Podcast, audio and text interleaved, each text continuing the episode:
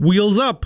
Welcome to the Know the Difference Minute. United Airlines sees a recovery ahead. It announced an order today for 270 jets, their largest purchase ever, and the biggest order for any airline in about a decade. In all, it's for 200 Boeing 737 MAXs, and the rest went to Airbus. United will rotate 200 regional jets out of service and replace them with 737s, which can carry more passengers without adding flights. Smaller regional jets are currently running about a third of their domestic flights. United is hiring as well and plans to add about 25,000 jobs over the next five years, ranging from pilots to flight attendants, mechanics, gate agents, and other staff. Some of those hires will be callbacks of pandemic furloughed employees. While this is good news for Boeing, they're still playing from behind since 1,000 orders were canceled during the 737 MAX groundings after two fatal crashes. I'm Dave Spano from Annex Wealth Management, and that's your Know the Difference Minute.